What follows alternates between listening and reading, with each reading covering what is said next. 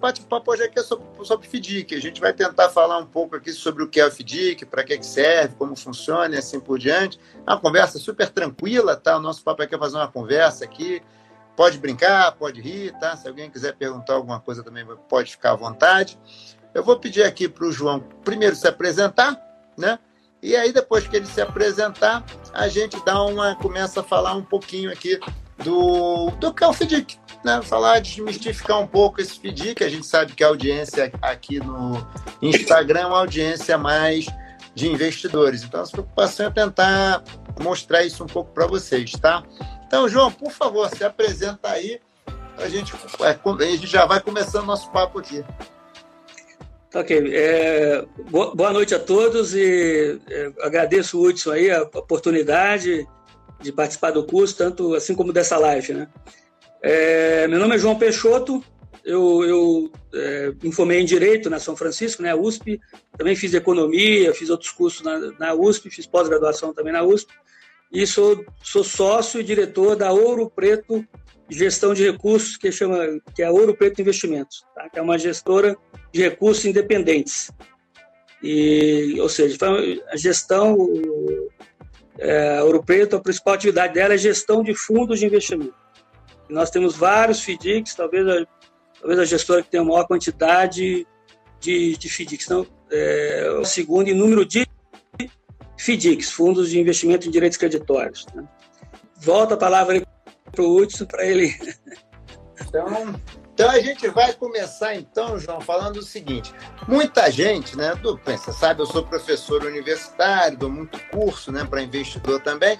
E a questão é a seguinte: cada vez que eu falo de FDIC, eu percebo no semblante das pessoas aquela expressão de ah é, do que se trata?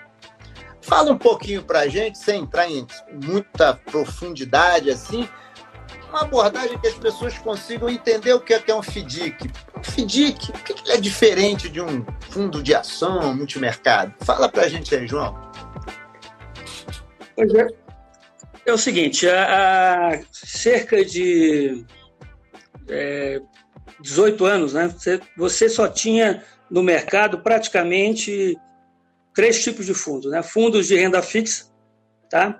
Que praticamente só compravam títulos públicos e debêntures, tá? e CDBs de bancos, papéis de bancos, missões financeiras. Você tinha fundos multimercados e fundos de ações. E o fundo de ação é um fundo que você pode aplicar 67% em ações. Então, o mercado de fundo de investimento estava restrito a esse tipo de fundo só. E é, desde 2001 para cá, né, em todos os anos, é, a CVM foi abrindo um, um, um leque gigantesco de possibilidades para fundos de investimento. Né? Criou-se todo o, o, FIP em 2003, em 2001 o FDIC. O FIP é um fundo de, de private equity, ou seja, pode comprar ações de companhias fechadas, né? porque o fundo de ações só pode comprar é, ações de companhias abertas que sejam listadas na bolsa. E é, nesse movimento aí de transformação, de abertura de capital, do, do, do mercado de capitais aí para tudo, né, para diversas operações, surgiu o FDIC, que é um fundo que pode comprar créditos, qualquer espécie de crédito. Tá? E antigamente, como eu falei, o, o fundo de renda fixa ele só podia comprar alguns tipos de ativos financeiros elencados na legislação que era um, era um número muito restrito. Títulos públicos, é, é, papéis emitidos por instituições financeiras, debêntures, que só pode ser emitido por uma companhia SA. Havia um número muito pequeno de companhias que tinham emitido debêntures no Brasil, só 200 e poucas companhias. Tá? Normalmente as grandes companhias abertas. Então, é, o FDIC ele abriu é, o mercado de capitais para todo o mercado de crédito. Ele, ele, ele, provocou uma fusão né, entre o mercado de crédito e o mercado de capitais, ao permitir que o fundo é, possa comprar qualquer espécie de crédito. Com isso, ele permite que qualquer investidor que, tem, que, possa, que invista num FDIC tenha acesso a todo o mercado de crédito. Quando eu falo todo o mercado de crédito, estou dizendo que o FDIC ele pode comprar é, uma carteira de, de crédito de veículos, uma carteira de crédito imobiliário, uma carteira de crédito estudantil ele pode comprar é, qualquer espécie de crédito que você imaginar, duplicatas. Tá? Um exemplo aí, pelo seguinte, eu já percebi que para muita gente, assim, o que é comprar um crédito? O que é um crédito? Né? Você fala, ah, comprar um crédito de veículos, o que é isso? Di é um direito creditório. É, é, primeira questão é a seguinte: direito creditório, recebível e crédito é tudo sinônimo, né? É a mesma coisa. Então, é, quando você fala direito creditório, crédito, mesma coisa. Você está comprando um crédito, ou seja, é, todo o mercado financeiro ou mercado de capitais, é, só na verdade tem, tem, até um economista aí, não vou, não vou citar o nome dele, até popular aí, que ele fala o seguinte, é, que todo é, todo mercado é, de investimentos resume a dois tipos de investimento, tá? que, que é o equity, né, que é você, que é, que é a, a participação, ações, cotas, ou empréstimos. Tá? O crédito é o seguinte, é um, é, quando eu digo crédito, é, se você está comprando uma carteira de crédito imobiliário, é porque alguém, uma instituição financeira, é, alguém deu, ou uma construtora, ou uma construtora, ou uma empresa de loteamento, vendeu um imóvel a prazo, ou seja, deu crédito para alguém, né? ou um banco emprestou para alguém comprar um imóvel, né? fez um mútuo, né? fez um empréstimo, e aí aquele banco tem um crédito a receber, ou uma construtora vendeu uma, um imóvel, por exemplo, um apartamento a prazo, e, portanto, ela tem um crédito a receber. Então, esse ah. crédito, isso é o crédito, ou seja, você tem um valor a receber. Né? E quando eu digo que todo o mercado de investimento se resume a dois tipos de investimento, ou você está investindo em crédito, quando você investe em título público, você, na verdade, está emprestando dinheiro para o Estado. Né? Quando você investe em um CDB de banco, na verdade, você está emprestando dinheiro para o banco, fazendo um depósito a prazo. Né? Ou você está fazendo, comprando uma participação numa empresa. Quando você investe em ações na Bolsa de Valores ou investe num fundo de ações, você está comprando uma participação numa empresa. E aí você tem direito só a receber os dividendos que essa empresa distribuir. Né? E o mercado de crédito, é, o, o, fundo de renda fixa é um mercado de crédito, só que era um mercado restrito de crédito. Né? E o fundo multimercado, a diferença é que ele pode tanto transitar entre uma coisa e outra, entre uma participação, comprando ações e crédito. Só que o mercado do fundo de renda fixa era um mercado muito restrito a esses papéis que eu falei. E, e o FDIC você pode comprar qualquer espécie de crédito. Então, se você tem um banco que tem uma carteira de crédito imobiliário, ou seja, o banco financiou os imóveis para alguém, ele pode vender aquela carteira com FDIC. Tá. Se você tem uma construtora, você tem uma construtora que vendeu, ah, você tem uma empresa de loteamento que vendeu mil lotes a prazo, né, para o sujeito pagar em 10 anos, ela tem uma carteira de crédito. Então, ela pode vender essa carteira de crédito para um FDIC. E aí ela tá, é, o FDIC está, na verdade, dando um capital de giro para ela. Porque se ela vai. Ela ia, ela ia precisar para.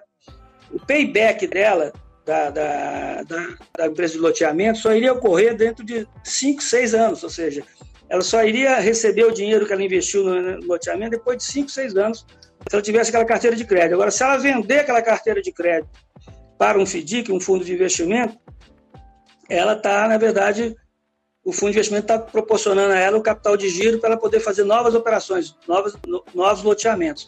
Então, assim, toda empresa, na verdade, ela, boa parte das empresas acaba tendo, tendo uma carteira de crédito, né? Dificilmente, dificilmente uma indústria é, vende, dificilmente as pessoas vendem alguma coisa para pagamento à vista, né? É, pagamento à vista é uma exceção. Né?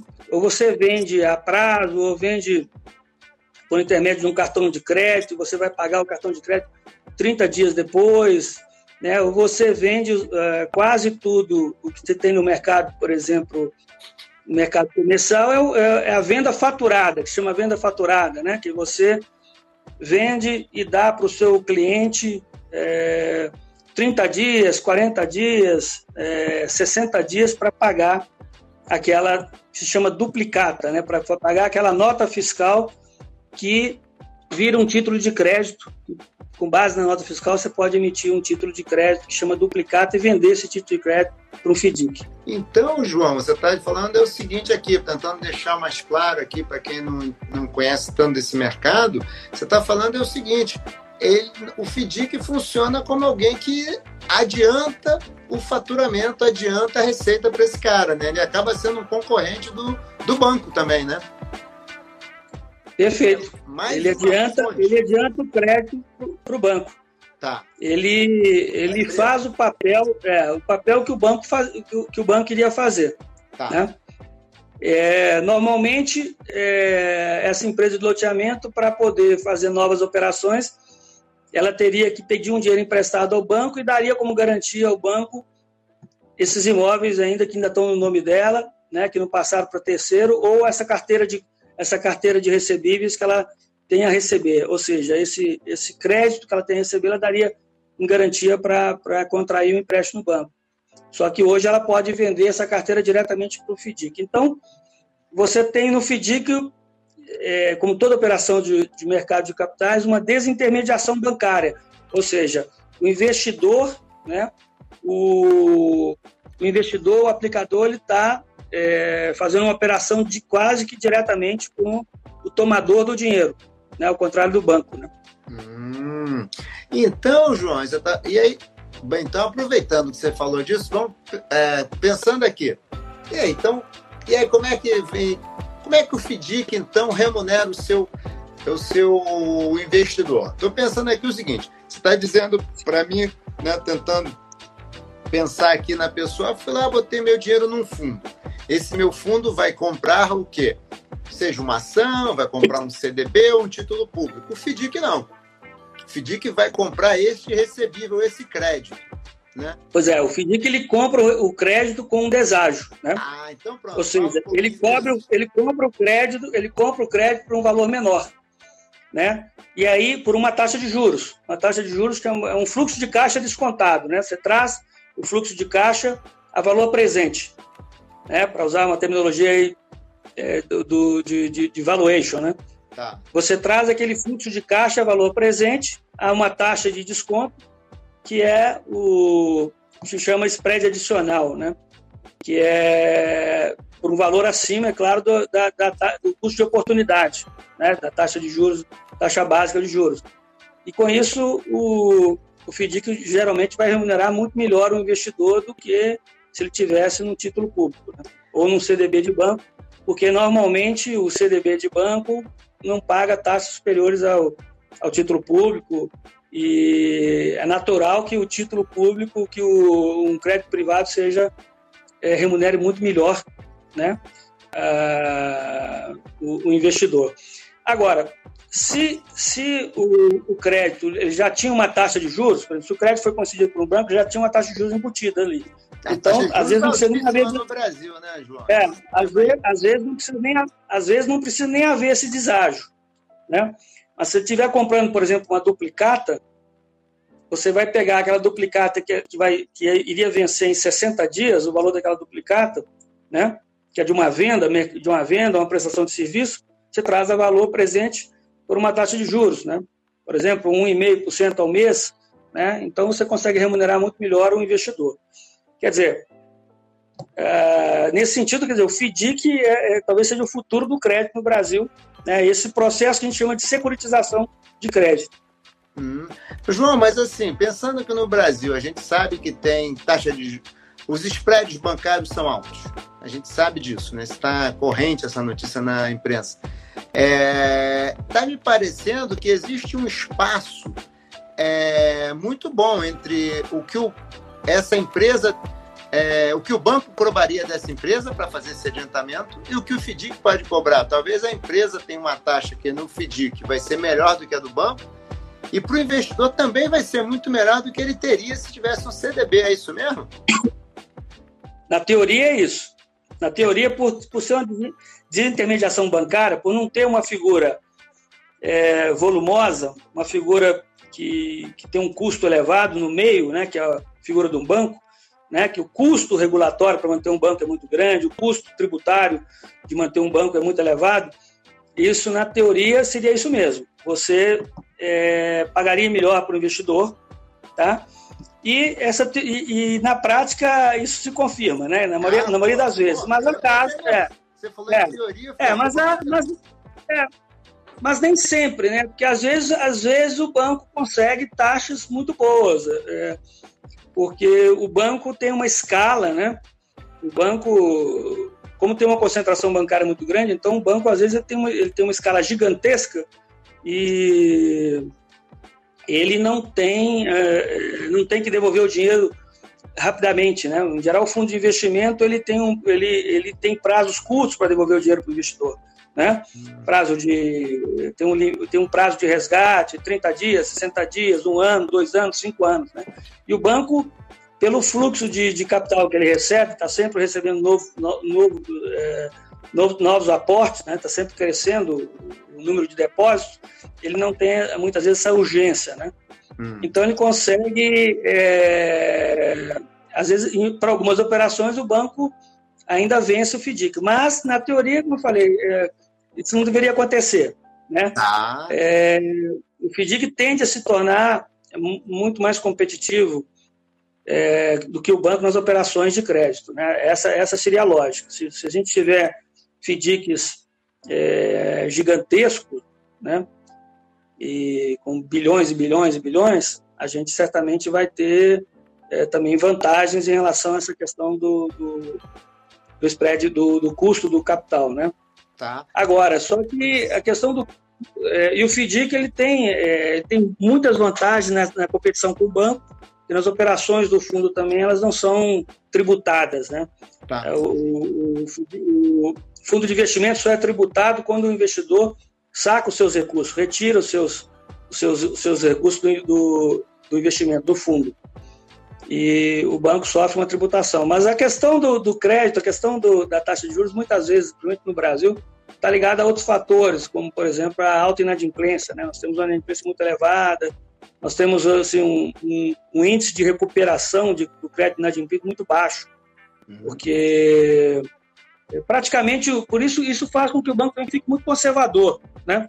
Você vê que você, é, você não consegue pegar um dinheiro no banco se você não tiver é, é conseguir dar garantias que são imensas, né?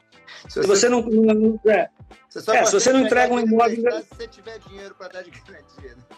É, é. Você, você falou né? tudo. Exatamente. É uma coisa, é uma coisa, uma coisa irracional, assim, nesse sentido, né? Você só consegue dinheiro se você tiver muito dinheiro para dar em garantia, né? Tem coisas assim, é, tem coisas assim, às vezes no banco até meio patéticas. Você só consegue uma fiança bancária se você depositar o mesmo valor no banco em garantia. Quer dizer, é, o banco está trocando um papel por outro só, né? É, e isso é, também é uma característica brasileira por, pelo alto nível de inadimplência. Né? Nos Estados Unidos, assim, é, é, eles emprestam muito mais baseado na capacidade de, de, de gerar é, renda, né? de gerar receita, do que na garantia. Né? No Brasil, não. No Brasil, é pra, os bancos só emprestam se você consegue, se você conseguir dar é, grandes garantias, altas garantias, o dobro do valor emprestado, por exemplo. Né? Mas aí, João, tem que te fazer uma pergunta então agora, que é o seguinte, imaginando que a pessoa vindo aqui, você fala, deve estar pensando assim, mas peraí, o João falou que no Brasil a inadimplência é alta, que o banco faz um monte de exigência. Bem, se o FDIC talvez não faça tantas exigências, como é que eu fico? Quais são os riscos que ocorram, então? Como é que o FDIC gerencia não, isso, então? Não, eu não disse que o FDIC não faça, é, não faça essas exigências. Né? Ah, certo. Não é isso que eu quis dizer. É, o, o, que acontece no FDIC é que o universo do FDIC ele é muito ele é muito mais diversificado que o universo bancário. A beleza do FDIC é exatamente isso, que é, você vai ter um, um, milhão de operações de crédito nichadas, de nichos específicos, especializadas. Então, você vai ter tudo quanto é tipo de operação. Né? Se você for hoje a um grande banco, né, é um banco do Brasil, uma caixa econômica, você vai ter lá é, cinco, seis linhas de crédito. Né? Ah. E, digamos, um algoritmo, um algoritmo, uma forma de, de, de calcular o risco, todas voltadas para aquilo. E FDICs, só para você ter uma ideia, você já tem, eu acho que cerca de mil FDICs, nenhum FDIC um, é, praticamente um é igual ao outro. Quer dizer, vai ter FDICs que vão emprestar, que vão emprestar, não, FDIC, o fundo não pode, né? E aí vai, porque vai ter um risco maior, mas esse risco, é, na verdade, se reflete no risco-retorno, né? E no tipo de investidor. Né? Quer dizer, o investidor, ele, ele Boa. É, no investidor, no rating, o rating, todo FDIC tem um rating de crédito, então isso vai depender mas ah, é interessante porque você vai ter no, no FDIC possibilidade de, de, de, todos os tipos de crédito. Né? É, crédito com garantia, crédito sem garantia, créditos super conservadores. Isso tudo vai se refletir na relação risco-retorno, na relação é, do, do, da rentabilidade que alvo que o FDIC oferece para o investidor, no rate né, daquela operação, que é, que é o risco de, de, de crédito, o risco de você não não receber seu dinheiro né, que você investiu, né? Isso é claro que tudo isso aí é, é novo no mercado brasileiro, né? Porque o FDIC, embora tenha aí autorizado aí há 17 anos, 18 anos mais ou menos, foi autorizado a criação, a, ele, só, ele tem se popularizado nos últimos anos, só, uns 3, 4, 5 anos aí. Tá. Né? E eu acho que daqui para frente ele vai se tornar muito mais popular por causa é, das SCDs, das fintechs. Toda fintech vai precisar de um FDIC para poder é, vender suas operações de crédito, para poder ceder suas operações de crédito, portanto, para poder é, obter recursos né, via mercado de capitais para poder fazer novas operações. Você está falando, então, João, o seguinte, se eu entendi bem, que é, o, é a gente espera que o mercado de fintechs cresça. Aliás, a gente espera que o crédito no Brasil cresça, né? O crédito no Brasil ainda é baixo, né? Se a gente for ver. Aí a gente, inclusive, tem falado muito de microcrédito, tem aparecido muito. E o que a gente vê é o seguinte, com esse crescimento do crédito e principalmente via fintechs, é daí que vem a tua, é daí que vem a tua aquela sua afirmação de que os FDICs crescerão muito, então.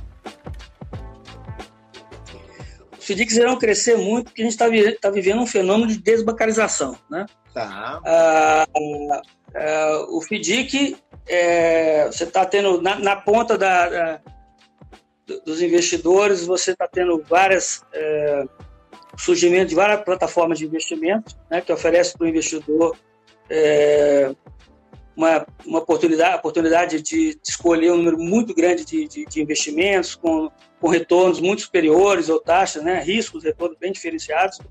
Né, então, isso o investidor ele tem saído mesmo do, investimento no banco, né, que é um investimento que sempre foi um investimento muito restrito em, em papéis do banco e está migrando para as plataformas de investimento.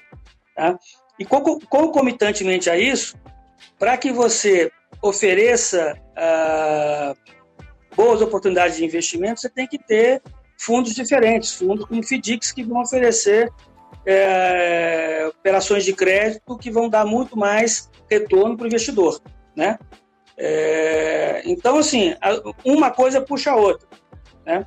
À medida em que, então, assim, esse processo todo é um processo de desbancarização, né? E as fintechs, embora a fintech, é, elas, ela, a tendência é que todas estejam ali debaixo do guarda-chuva do Banco Central, não é não é um banco tradicional, né? É, por exemplo, hoje o Banco Central criou a SCD, Sociedade de Crédito Direto, a SCP, né, que é a Peer to Peer Land, e são coisas muito diferentes do, do, do, que era no passado um banco tradicional, uma financeira tradicional, em, termos de, de, de, de burocracia, fiscalização e tudo mais, né?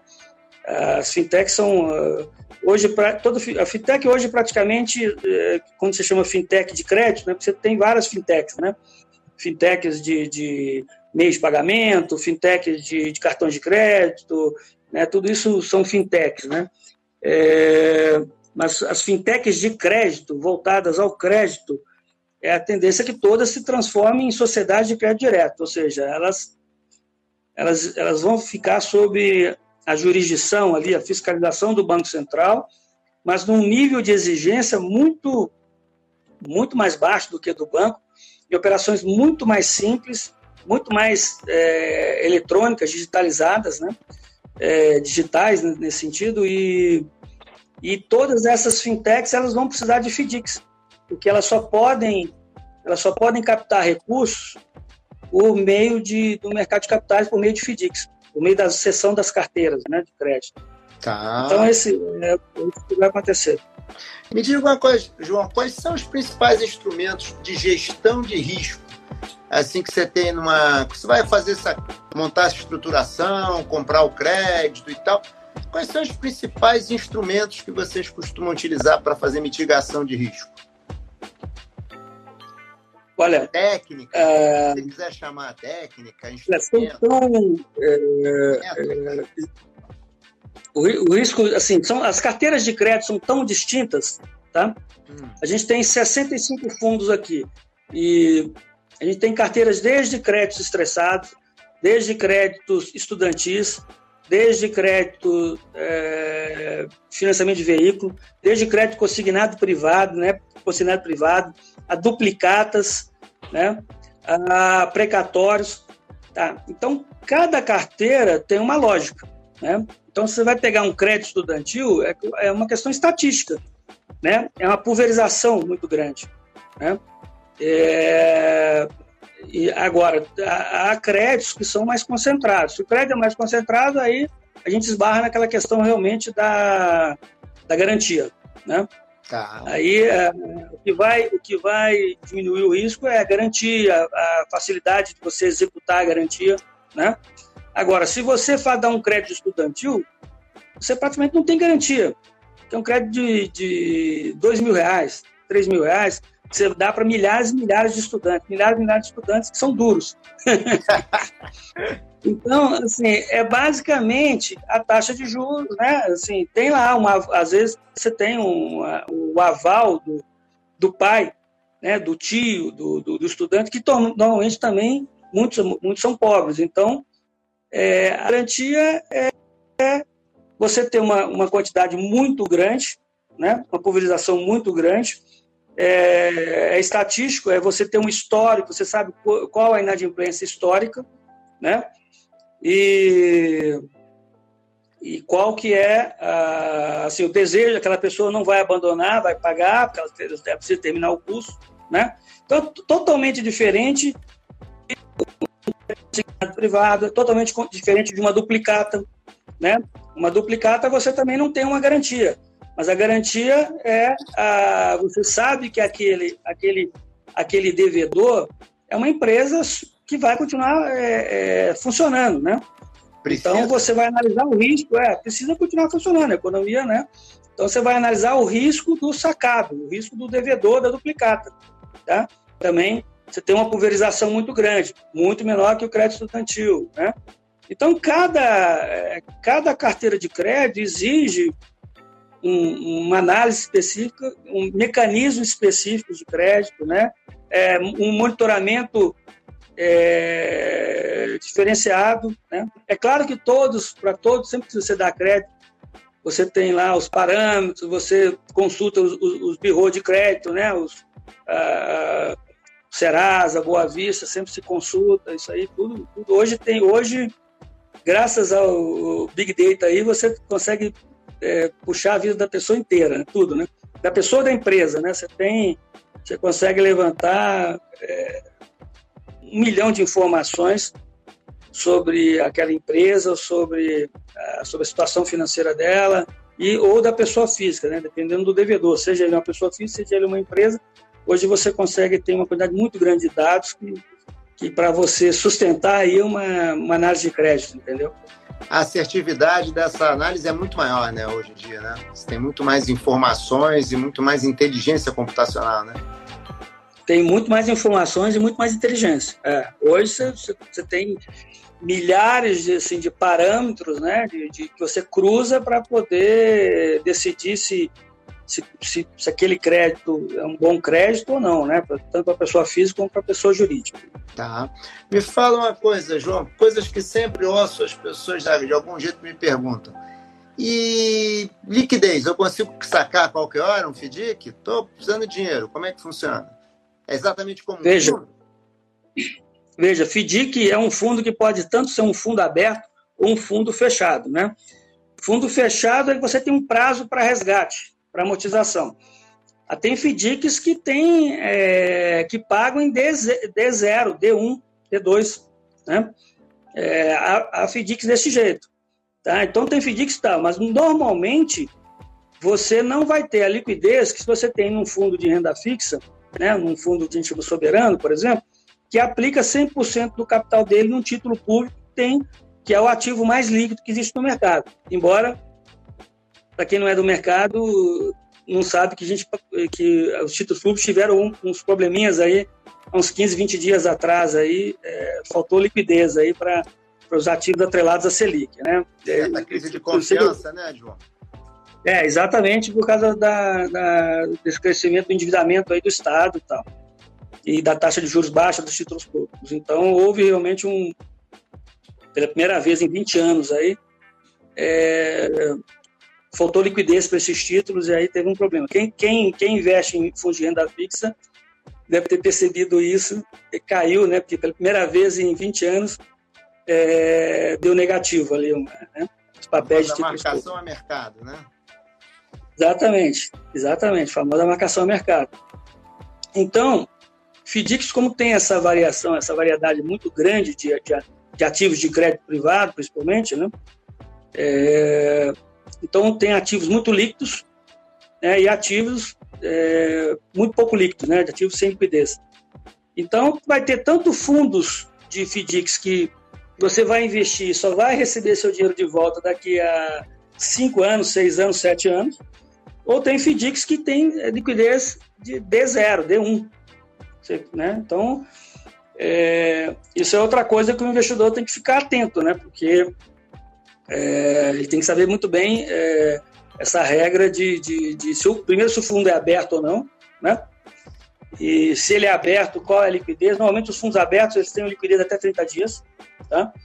Mas, mas você pode fazer um fundo aberto com outro critério de liquidez, só que aí o tratamento, a CVM exige é, que esse fundo tenha é, pague uma taxa de fiscalização, uma taxa de registro, é como se fosse um fundo fechado, mas é, nada impede que você tenha um fundo aberto com, com liquidez superior a 30 dias, mas normalmente fundo aberto é 30 dias no máximo, né?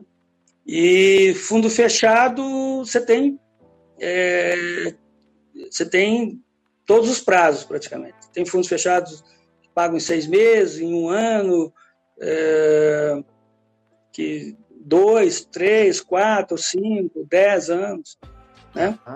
Então, cada, cada ativo ali, cada classe ou série de cotas do FDIC, né, colocada no mercado, é para um público, de, é um público específico. Tá. Claro que alguém que vai investir com a, com a, expectativa de receber o dinheiro de volta em 10 anos, né, depois de 10 anos, então, tem que ser um fundo de pensão. É, mas então, João, é aquela história, né, João? É, você tem uma questão de liquidez, que ela não é imediata e tal, mas você provavelmente também tem uma, é, uma expectativa de retorno também superior, né? Sem dúvida. É, você tem uma expectativa de retorno superior, né? É, quanto mais, mais, mais, mais demorado aí for, for a liquidez, né? Quanto menor for a liquidez. E eu diria que em média, eu diria que em média, assim, dos fundos deve ter uma liquidez de dois, três anos. Mas como eu falei,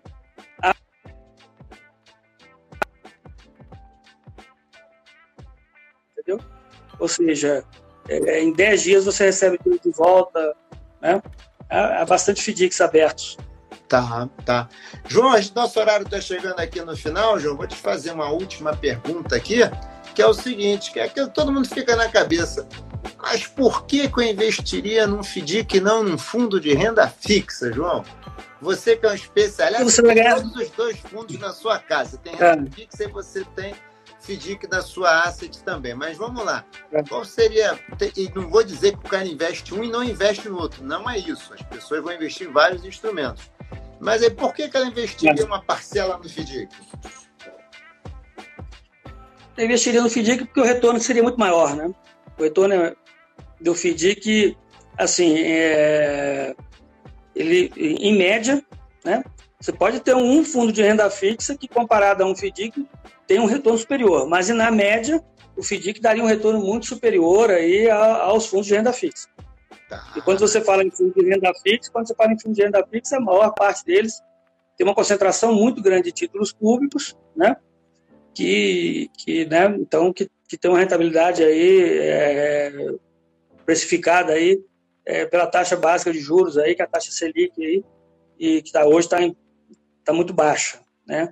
Tá. E a tendência, então, é, é que o FDIC ele vai é, voltar para um crédito privado, ele tende essa, essa, essa, essa distância entre o, título, o, o papel, o título público e o FDIC, né, ou ah, o papel privado e, e, o título público, tende, tende a aumentar muito, né? Tá. Ela vai, vai acontecer, como, ou, ou seja, é provável que, o, que a maior parte dos FDICs dê 300, 400 400%, ou seja, quatro vezes o que você ganharia num, num, fundo de renda fixa soberana. Tá. Uau. A tendência é chegar a isso, a tendência é mais ou menos chegar a isso, que é o que acontecia no, mais nos Estados Unidos. Ali, o que acontece nos Estados Unidos, o que acontece nos outros países, é em torno de é exatamente isso. Em quanto tempo, João? Só para assim, você dizer assim, Ou seja, três a quatro hoje, vezes. Se você, é, se você tiver, se você tiver num, num, num fundo de renda fixa, vai estar ganhando lá 2% ao ano, né? 2, 2,5% ao ano, que tal que é o valor da, né, do, do, do da Selic. Ah, num fundo, é, num FDIC, você estaria ganhando CDI mais 5, CDI mais 5,5, CDI mais 6, ou seja, 400% do, do, do CDI. Tá. Ou seja, é você pega um fundo fechado, você falou em três anos, você vai ficar com o seu recurso indisponível talvez por três anos, mas ao final de três anos você terá é, obtido um ganho de três a quatro vezes o que você teria se tivesse ficado num fundo padrão, vai, um fundo padrãozão, renda fixa padrãozão. É, até mais, né? Porque você tem os juros compostos ali, né? No Brasil tudo se calcula com juros compostos, né? Então, tá. quando você fala quando você fala uma taxa anual, na verdade, quando você fica quatro anos, é juros sobre juros. Né? Tá. Então, na verdade, a distância, a distância aumenta. Aí. Tá, tá. Aí, você vai ganhar cinco, cinco, vezes mais. Né? Tá, gostei. João, nosso horário aqui chega no fim. Eu queria te agradecer bastante aqui. Eu acho que a gente conseguiu dar, assim, acho que a gente conseguiu dar um bom, bom overview mesmo sobre o que é o FDIC, como é que funciona e tal. É, essa live aqui vai ficar gravada, então muita gente vai ver ainda também, tá? Eu queria te passar aqui a bola aqui para você fazer aqui os agradecimentos aqui, se despedir aqui do da galera e a gente encerrar. Ok, não, eu, eu agradeço o convite, né? A gente tem o um curso aí sobre FDIC, né? Que é um curso para um público é, é, é um produto especializado, né? Então é um curso direcionado para esse público-alvo aí de, de, de, interessados em FDIC, né? É, é.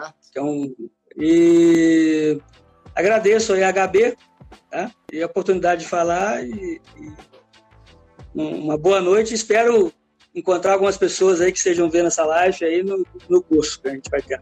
Tá certo, João. João, eu queria te agradecer muitíssimo, tá? Dizer que para nós aqui é um prazer na HB ter você aqui ministrando, né? Não mais ministrando, idealizando e ministrando esse curso, tá? O curso começa na semana que vem, tá? No dia 24, tá? Ele vai ser à noite pela plataforma Zoom, tá? As informações estão no site, depois a gente vai passar aqui é, também. E eu te agradecer muitíssimo, acho que foi muito, muito, muito legal mesmo, cara. Muito obrigado, João. Um grande abraço. Agradeço. Abraço a todos aí também. Boa noite para todos. Abraço, hein? Tchau.